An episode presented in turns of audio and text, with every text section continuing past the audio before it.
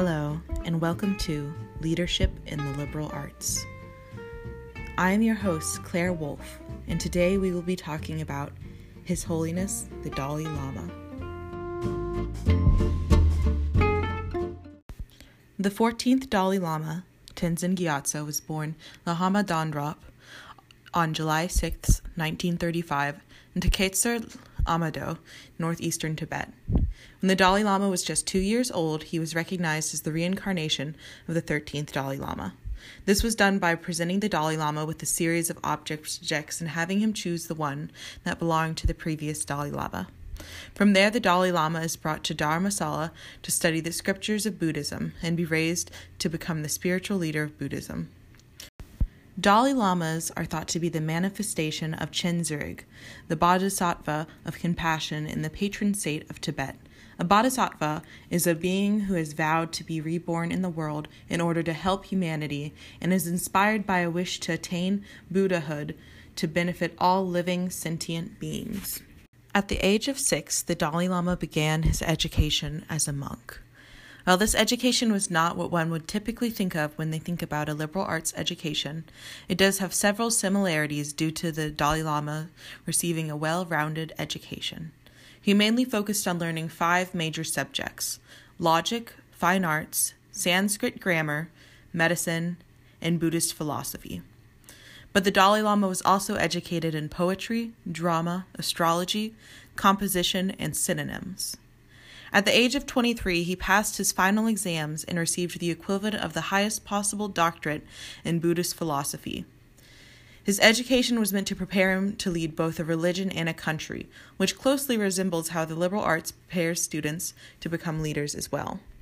A position of power without fully understanding how to handle that power. I, as a 19 year old, could never negotiate with Mao Zedong, one of the most feared dictators.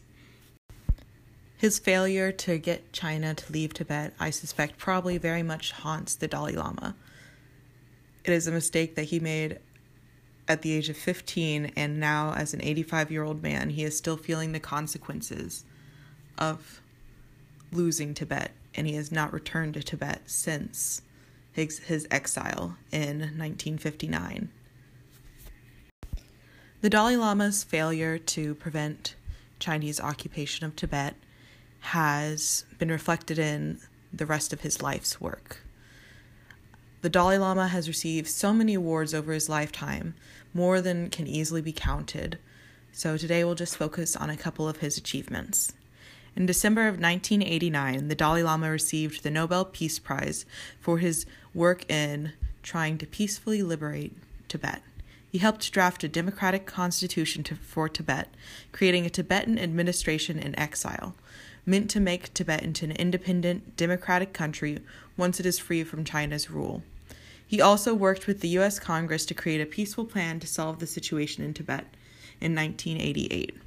Though Tibet still remains occupied today, it is a major achievement for the Dalai Lama to remain peaceful in the face of extreme danger. Another notable achievement of the Dalai Lama would be his work as an advocate of peace. He has traveled well over 60 countries in his lifetime, spreading a message of nonviolence, peace, love, and acceptance. He's worked with politicians, scientists, and religious leaders to promote harmony and mutual understanding between the many different groups that exist in our world. Something major that the Dalai Lama has done that was mentioned in passing earlier was converting Tibet into a democratic nation. Besides helping draft the democratic constitution for Tibet, he has officially retired from head of state in 2011 to only care for Tibet's spiritual affairs. Instead, a democratically elected leader would assume the role of head of state. He has even gone as far as to say that it's the people's cho- people of Tibet's choice whether or not to have another Dalai Lama. While this may just seem like an old man retiring, I hold a lot of respect for the Dalai Lama giving up his power to the people, recognizing that just because he's born into a role does not mean he has to fulfill it. Giving up power in and of itself is an achievement. Some strengths of the Dalai Lama is that he was raised to be the Dalai Lama. He has been taught all he needs to know about Buddhism, but that also points towards one of his weaknesses. He was raised to be a spiritual leader rather than a political one. He did not necessarily have the qualifications you want in a leader of a country. His compassion, empathy, and respect for human life has made him a wonderful spiritual teacher. But in the circumstances of negotiating with Mao Zedong, who is ruthless and cruel, there is a need for a more dominating pers- personality from the Dalai Lama. That's not to say that none of his strengths applied to both roles the Dalai Lama had to fulfill. He possesses patience and intelligence and genu- genuinely cares for the people. Something I saw in the Dalai Lama that was a trait my tutorial group discussed a lot was the importance of a leader learning from their mistakes. The Dalai Lama really encapsulates this trait. He was put in a position of power at too young of an age, and not only did he acknowledge and learn from his error, he's acknowledged that the system that put him in power is flawed, and the people whose lives he affects deserve deserves to choose a qualified leader to care for them rather than being assigned one who may or may not measure up. The Dalai Lama is an incredibly interesting person who I think everyone could learn something from. He's overcome many obstacles and knows his own limits. I hold a great deal of respect for him.